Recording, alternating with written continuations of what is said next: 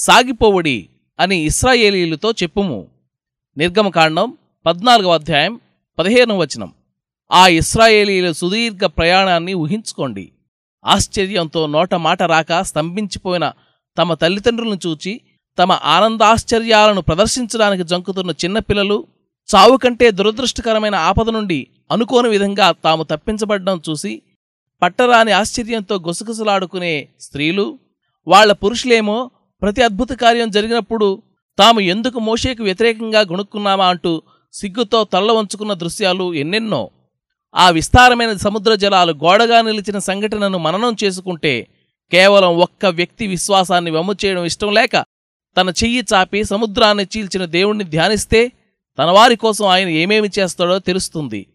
ఆయన ఆజ్ఞాపించిన దాన్ని తూచా తప్పకుండా ఆచరించడానికి భయపడవద్దు. మహాఘోషతో నీ దారికి అడ్డుగా నిలిచిన జలరాశి మిడిసిపాటుకి కలవరపడవద్దు. జలతరంగాల ఘోషపైన సముద్రాల అలలపైన ప్రభువైన దేవుడు రాజై ఆసీనుడై ఉన్నాడు. గాలి తుఫాను అంటే ఆయన చెంగు రెపరెపలాడమే. ఆయన దిగిరానున్నాడు ఆయన సన్నిధి మన మధ్యన పరుచుకోనున్నది అన్న సంకేతమే. ఆయనపై నమ్మకం ఉంచండి. ఆయన్ని అనుసరించే ధైర్యాన్ని కలిగి ఉండండి. అప్పుడు మీ అభివృద్ధిని జీవిత గమనాన్ని నిరోధించిన శక్తులే ఆయన ఆజ్ఞను పొంది మీకు స్వేచ్ఛనిచ్చే సాధనాలుగా మారిపోవడాన్ని చూస్తారు. ఎర్ర సముద్రం ఎదురు నిలిచింది ఏమి చేసినా దారి వదలనంది. వెనక్కి తిరిగే వేళ ఇక మించిపోయింది. సాగరంలోకి తప్ప మరి దారి లేదంది.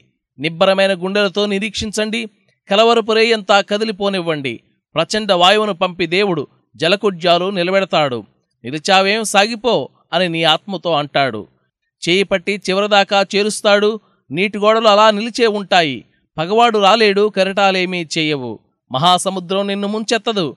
తరంగాలు తలెత్తవచ్చు వాటి నొరగ బుసలు కొట్టవచ్చు. నీ అడుగులైతే ఆరిన నేల మీదే నీ స్థుతి పాట దేవుడు వేసిన బాటలోనే. మేఘం క్రింద ఉదయపు మహిమలో దైవదర్శనం అవుతుంది సముద్ర తీరాల నుండి సాగిపోయి గతంలో నీవెప్పుడూ చూడని హితమైన దేశానికి వస్తావు.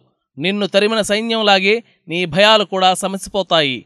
ప్రశస్తమైన చోట ఆయన్ని ప్రసిద్ధి చేస్తావు